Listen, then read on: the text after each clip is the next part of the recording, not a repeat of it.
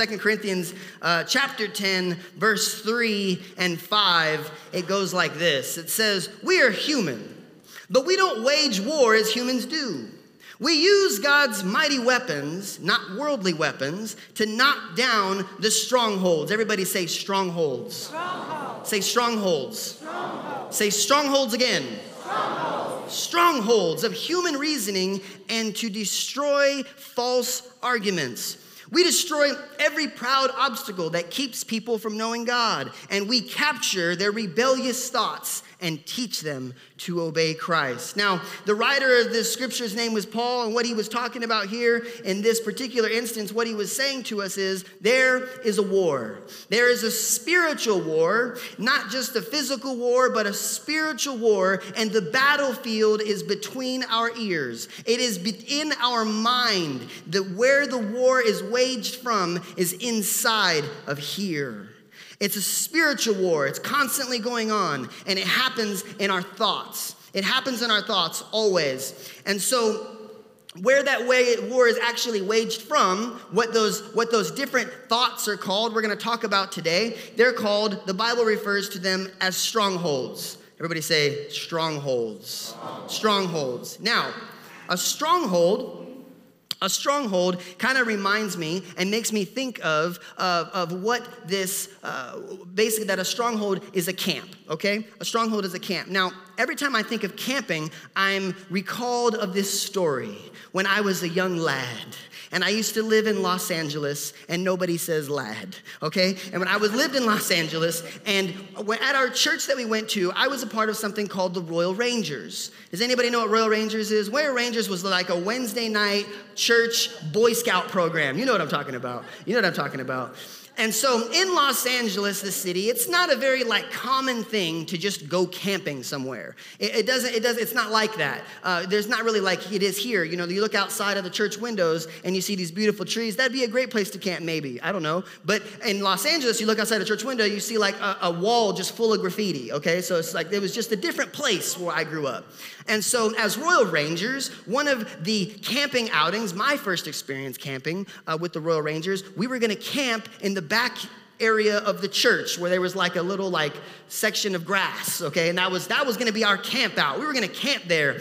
And it, every time i think of camping i think of this story this story where my dad and me and just us we're gonna go camping at the Royal Rangers, and I'm all suited up and ready to go. And so as we get there, we see um, all the other dads are there, and they got their beautiful, beautiful camp uh, tents coming out together, and they're pulling out all kinds of great stuff. They got stuff to make s'mores, and you're singing kumbaya and all that great stuff. And all the dads start start putting together their camps, right? They're, they're start building up their tents. Now, my dad my dad, um, I don't know if it's anything like your dad, okay, but my dad, my dad's a great man. I love him to death, but my dad just kind of has his ways of doing things, okay?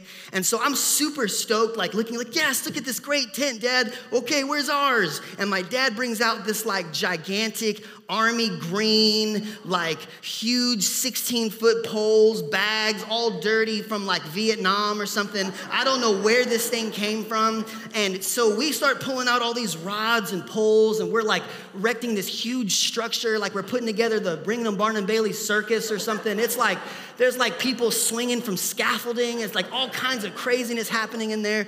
I don't know what's going on. It was all full of spiders. I promise you, they filmed the movie Arachnophobia inside of this tent, okay? You didn't think I knew what that was, huh? anyways, told you I'm not 12. So we, we, we erect this huge tent and, and, and, and it's, it's getting dark and, and we go inside and it literally, it's so big, you don't have to like duck down. You just like walked in it, like you just came into the tent. Like it was, it was all kinds of people already living in there. It was wild. It was, it was crazy. This tent was like, man. And so one of the other dads, he must have been a, a, real boy scout or something because he was he was prepared and so he was like sir i have an answer for you i happen to have brought an extra tent for you. Um, would you like to use it? You could put it inside of your tent if you want, or whatever. if you know you still want to build that thing or whatever you want to do, but you know. And so that's just. Uh, we ended up staying in that guy's tent, and from that day on, I really liked to camp. Um, in fact, I never wanted to do that to my kids, so I bought this tent. This is my tent, y'all, right here. Can we give it up for my tent right here? This is mine. All right? I'm gonna tell you right now, this is the second time it's ever been open because I don't, t- I don't camp no more. Nah. I don't know who'd wanna sleep outside. I got a comfortable bed. I don't know why you wanna do it. My daughter's like, Daddy, we should go camping. I'm like, baby, the animals. You don't, I mean, it's dark. You don't like the dark. Like, you're right. so maybe someday that'll work uh, a little bit longer. But, anyways, a stronghold is like a camp. A stronghold is a camp. In fact, in the Bible days, when it mentions war and it mentions all of those other things, that oftentimes you'll see in the Bible where it says, and the enemy set up a stronghold in this position or in this place. And it basically what it's saying is it is a base camp for the enemy to do his exploits from. You see, don't you notice that whenever we start to think of our thoughts and we have our thoughts, it's like you get attacked in your thoughts and you feel these, you feel these, these, these attacks coming on. It's a, remember we talked about it's a spiritual war. It's something kind of going on. The war is going on in here. And you start to, to think these thoughts. And you notice that the enemy never attacks just a thought. Right? The enemy never just attacks a thought. You see, the enemy often attacks through a pattern of thoughts. You see, and that's what a stronghold is it is a familiar place, a familiar place that you go to.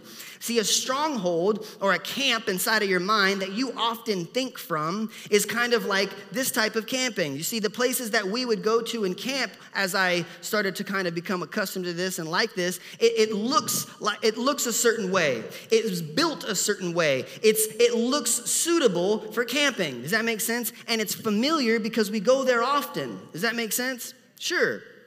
Now, strongholds, strongholds are the same type of thing. You see, it's a pattern of thoughts that we have. Now, from these thoughts that we have, it's a certain, it's, a, it's what we have the choice to do. We have a choice to retreat to these places. Does that make sense? Let me give you an example of some of these patterns of our thoughts, okay? If, if the, if the doctor calls, okay, the doctor calls and you think to yourself, a little nervous about this. They're gonna wanna run some tests. I could have Ebola, okay? Okay? Or your boss calls you. You pick up the phone, you look at it, and you see your boss's name and coming up, and, and you think to yourself, great, I'm probably gonna get fired. Or what did I do now? Right? Or when the, the phone rings again and it's from the school and you think, oh, great, what have my kids done this time? Or the phone rings and it's from somebody from out of town, it's an out of town number, you think, great, who's sick now? Who's passing away? Oh, goodness, I can't take another one of these. Or when we come to church and you walk into the church building and you walk into this place and, and something inside of you thinks, you know, I see people getting into it and I see people hearing the word, but nothing in my life's really changed. I wonder if this is even real. Sometimes during worship, try to close your eyes tight and you try to really just focus and press in, and you think, man, is this even working?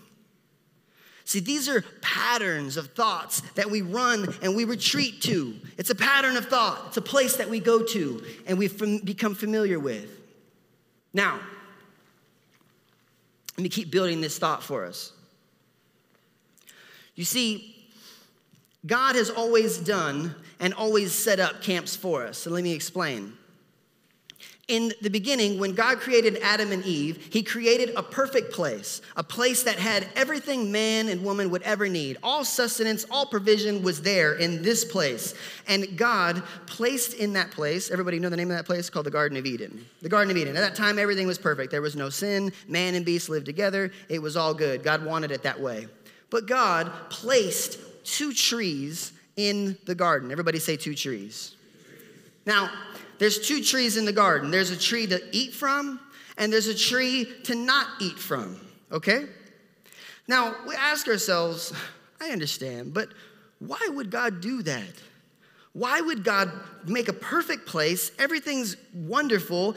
We have everything that we would ever need, but there's a tree that He says you can eat from and a tree you cannot eat from. Why would He do such a thing? You see, free will, free will is one of the greatest gifts that God's ever given mankind. Okay? But what God was trying to do then is an example and explain to us that this, I'll read it to you. In Hebrews 11 6, and it's impossible to please God without faith.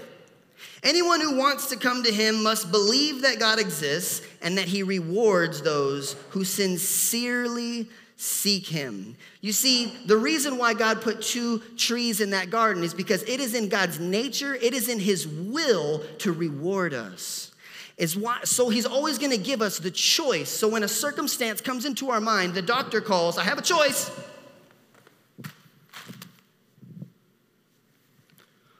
The phone rings. Maybe you just shouldn't answer your phone, okay? I'm just kidding. Whenever circumstances arise, you have the choice from where to think. And when we choose to think from the mind of Christ and the strongholds or the patterns or the familiar places, the camp of the mind of Christ, God is setting us up to be rewarded. Because it's in His nature, because it's His will, because that's what He does. He's always given us the choice from which place to think. And by choosing to think from the stronghold of the mind of Christ and what he says about us, we're setting ourselves up to be rewarded by God by being obedient to his word and being rewarded. Now, that sounds great. Excellent. What here's the thing we need to tackle. How how can we do that? Everybody say, but how? But how? But how? It's very simple. I'm going to give you two points. Two points this morning. It's very simple. One is to tear down the camp, and the second one is to build up the camp. Everybody say with me. Say, tear down the camp, build up the camp. Very simple, very simple. So, this is how a God chaser thinks. This is how we do this. Now, let me explain. You see, to tear down the camp means that we have to tear down the camp of fear and doubt and defeat and destruction. We have to leave that place. You see, when you go camping with your kids or you take your kids camping, you don't stay forever. It was made only temporary, it was made to be torn down. And so, when we have often retreated to a place where we felt defeated or we felt uh, we were in in a pattern of destruction, then it may be time to leave the camp. Does that make sense? Okay, now listen, when the doctor calls and you have a choice of which tree you're gonna eat from, which camp you're gonna retreat to, the answer is when the doctor calls, you say, you know what, I already know the tests are negative. When the school calls, you think, yes, my kid must be on the honor roll. You think that when the, your boss calls you, yeah, oh, you're here to come and give me my raise. I know, I know, I deserve my raise. You're right. Whenever somebody calls and they say they're out of town, you say, who's having a baby? Who's getting married? Right? You have a choice from where to think from. When you walk into church, when you walk into church, you don't need a feeling or emotion to tell you that this is real. A God chaser knows that the place that he's standing is fertile ground and that the place where he is sowing into is the place that God has ordained for them. A God chaser knows. A God chaser knows the pattern to think from. We tear down that camp and we, we think from a different camp. A God chaser thinks from a different place. A God chaser doesn't retreat to places that were familiar and that have gotten us nowhere. Let me explain to you how Moses did it. Moses, you know Moses, right? Moses, the guy that built the ark. Good, and you know who Moses is. Moses did not build an ark. Uh, per se. I'm just kidding. Moses, you know, the baby uh, in the floating down the Nile, he grew up in Pharaoh's house. He, he was chosen by God to free the Hebrews that they were called at that time, or the Israelites, to leave the land of slavery and to go into the promised land. 432 years the Israelites lived in sincere, true bondage, a place they were literally slaves. And God used Moses, an oracle, a man of God, to lead the people out. And as you, you read the Exodus account, you read this story, about Moses and the Israelites leaving, there's tons of miracles, miraculous things, things that people would talk about for generations. You talk about the plagues and you talk about uh, the parting of the Red Sea. Miraculous things happened, and, and, and a trip that should have only taken days actually ended up taking 40 years. But why? that's another story, I guess, the camp that they chose to think from. But you see, the Israelites, the Israelites, oftentimes in that desert season that they were in, they had times where they would, choices where they would think from. They saw uh, famine, they saw uh, drought, they saw snakes, they saw people that they loved and they cared about die right in front of them instantaneously. And, and, and it was hard, it was horrible. But there's one thing about the way the Israelites always thought, it was wavering. They wavered in their thoughts. One day they believed God was, was one way, one believed that God was just there to kill them. One way they thought, this is the camp we're going to think from. The next day they thought, this is the camp we're going to think from. It was, it was wavering. They wavered in their faith. They wavered back and forth because of the things that they saw and the circumstances. But Moses, everybody say, but Moses. But Moses, Moses never wavered. Moses never wavered. He was like this, he was like this statue. He was like this, just this persistent, consistent person that just knew. He just knew. And so, in order to understand why, you have to look back a couple chapters and you have to you have to read and understand that Moses himself actually experienced his own 40 years in the desert by himself. You see, in his own 40 years, he went through his own experiences, his own layers of doubt and fear and choosing of which way, which camp to think from. But you see, something that Moses learned and why he was always this pillar of strength to the Israelites is because he learned the pattern and the nature of God's ways. He knew that if we're gonna have a drought, then all you have to do is strike a rock. He knew that if we're out of food, all you, God is gonna provide something you just reach out and grab. That if there's gonna be snakes, then there will be healing. That if there's gonna be fire by day, uh, then there will be uh, fire by night, cloud cover by day. He knew. He just knew you see, some of us go through experiences and seasons in our life where we feel like we're in a desert. We feel like we go through things and we wonder why. I'm here to tell you this morning that some of us go through things not because God hates you or God is mad at you, not because God has this, this, uh, this vengeance to go out on people, not at all. I believe that God is a rewarder of those that diligently seek Him because that's what His Word says. I believe that some of us go through seasons in our life that are trying and that are hurtful and hard only because we can stand up when other people are wavering through doubt and say, I know how God's nature is. I know what God's will is. I know because I've seen it and I've lived it myself. It's true. It's true. And so some of us have to leave. We have to leave the camp. You leave the camp of death and fear and destruction. You leave it. You have to tear it down. No more. One of the great ways to tear that down is very simple. Just never build it in the first place.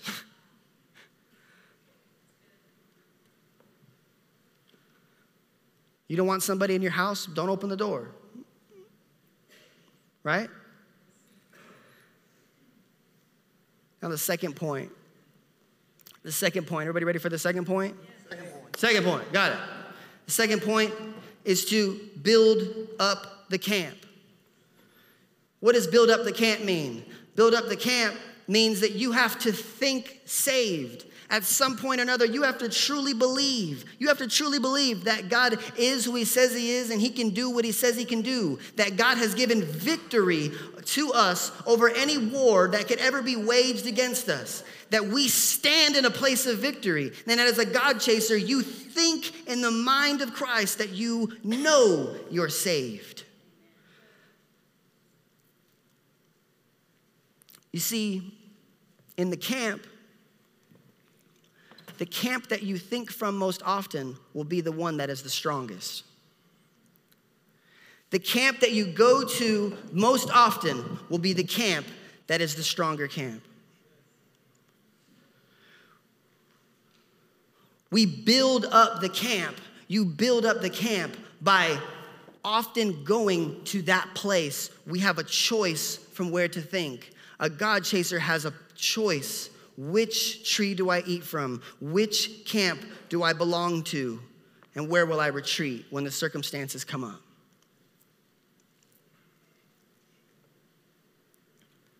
Thinking saved means that we understand the only victory that the enemy has over us is the one that we give him.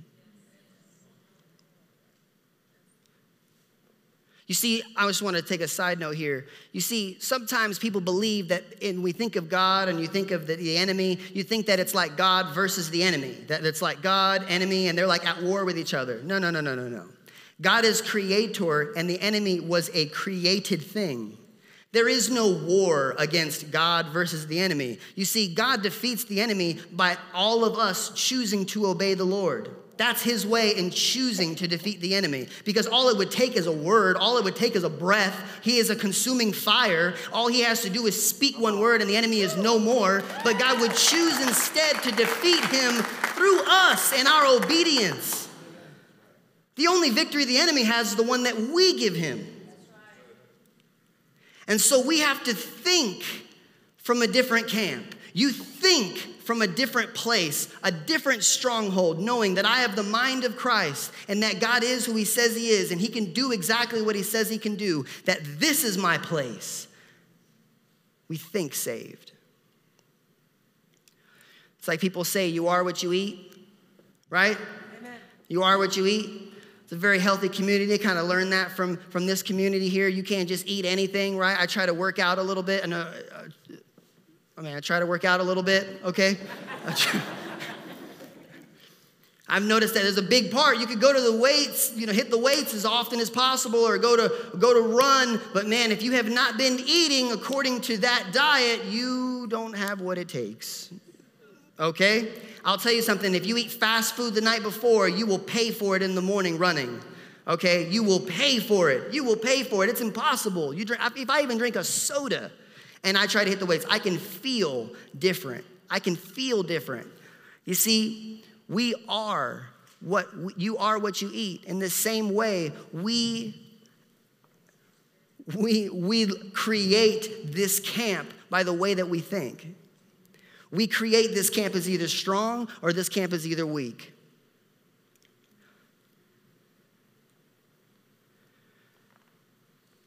You see, our thoughts become our words, our thoughts, and what we think. So the choices become our thoughts, and our thoughts become our words. And the Bible says that the words hold the power of life and death, and we are literally speaking out fertile ground into all of our life. You speak words into life.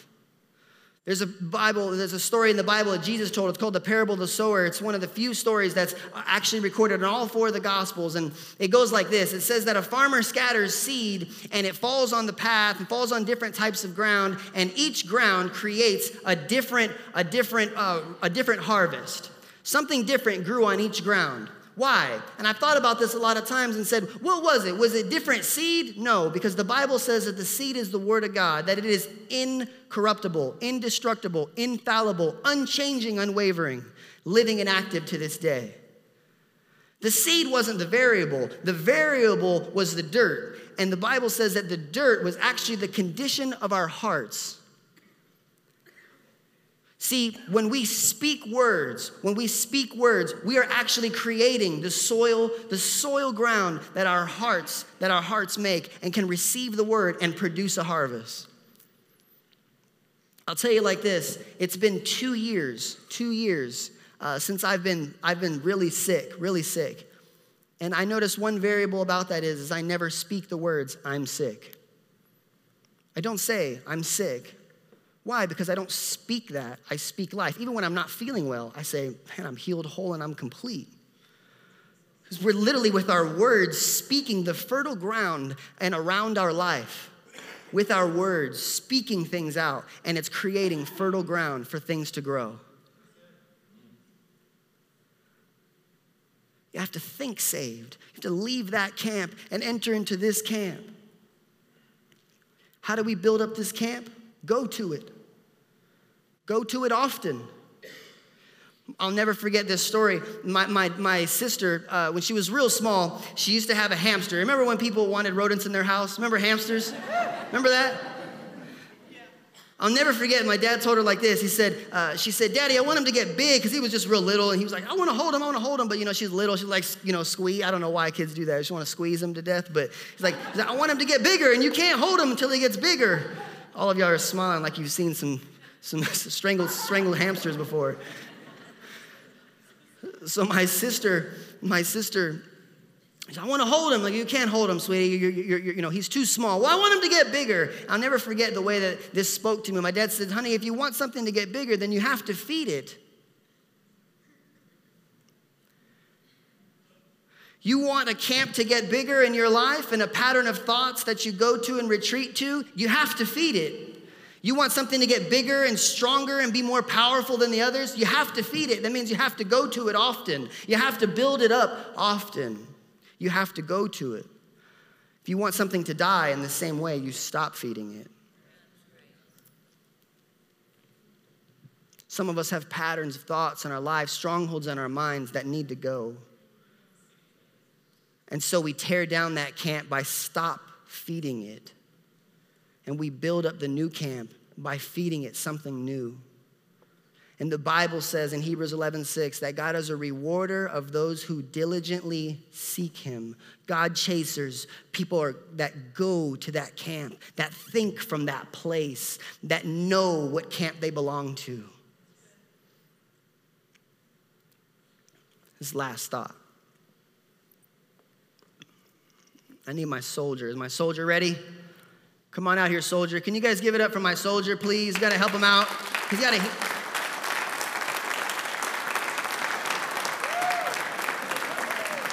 Now, God is so good to his God chasers, right? He's so good to his people that he doesn't just say, it's a fight, it's a war, and not equip you. You see, if I'm a God chaser, then what's that make me? And, and this is a war, then that makes me a soldier. And what's a soldier without his armor? Right?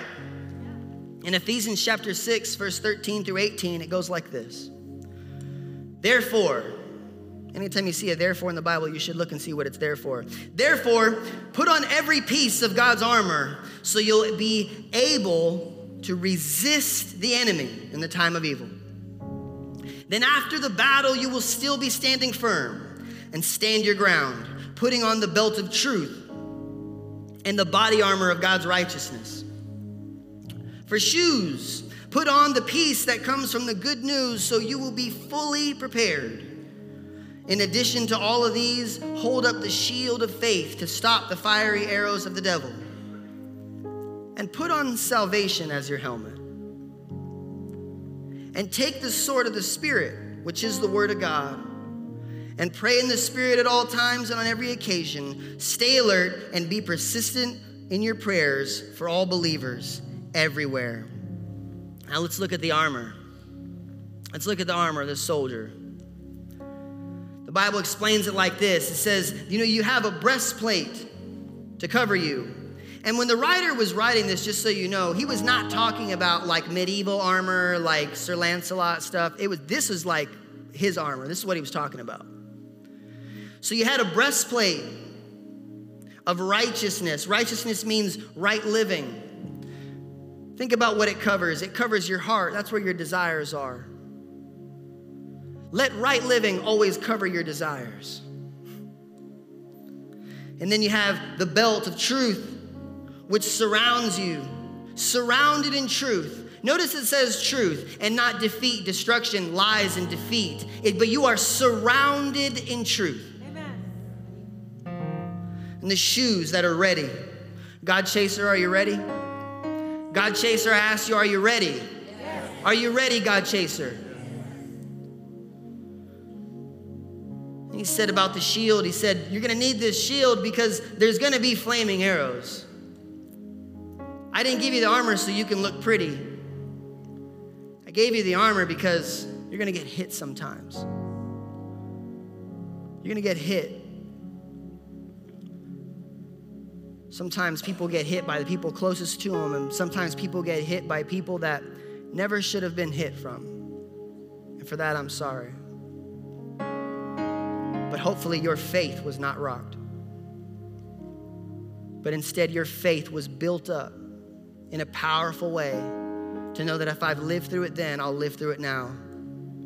If God was able then, He'll be able tomorrow. And look at his sword. The sword of the Spirit. Every time I've always thought about this sword, I've thought that the sword was, you know, this Braveheart looking sword. Remember, see, remember Braveheart, the big gigantic sword, Mel Gibson? You remember, you remember that? It's gigantic, huge sword. It wasn't really that big of a sword. Mel Gibson's just like five feet tall. But anyways, the sword was huge. But look at this sword. This sword's tiny. I believe the writer of Ephesians 6, Paul was telling us sometimes, God chaser, the battle will be right in your face, and you will need something not to wield, but to just hold close.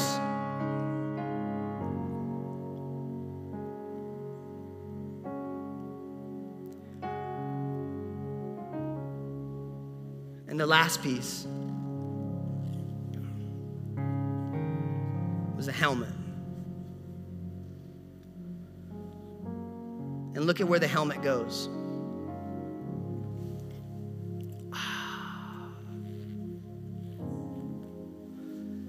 Look at what it protects the mind, protects the power of your thoughts. You know what these feathers are for? It tells him what camp he belongs to. Always on his head, protecting his thoughts, protecting his mind. He knows what camp he belongs to, he knows where he belongs. As a God chaser, you know where you belong. Now, there's one last thing. See, in the Bible, it doesn't mention anything about his back. And I've always thought about that. In fact, when I was praying about this, I thought, but what about his back? What about, you know, he doesn't have anything for his back. What's he going to do? And as I was praying about it, I felt the Lord kind of deposit this in me. And that was that as a God chaser, there's nothing for his back. And as a God chaser, the reason why is because you don't have to run from the fight, but instead your job is to stand firm. Your job is to be persistent your prayers. You're supposed to speak life. You're supposed to leave that camp to build up this camp and to stand firm in the Word of God, knowing that you're a soldier. You're a God chaser. And this is how a God chaser is supposed to think.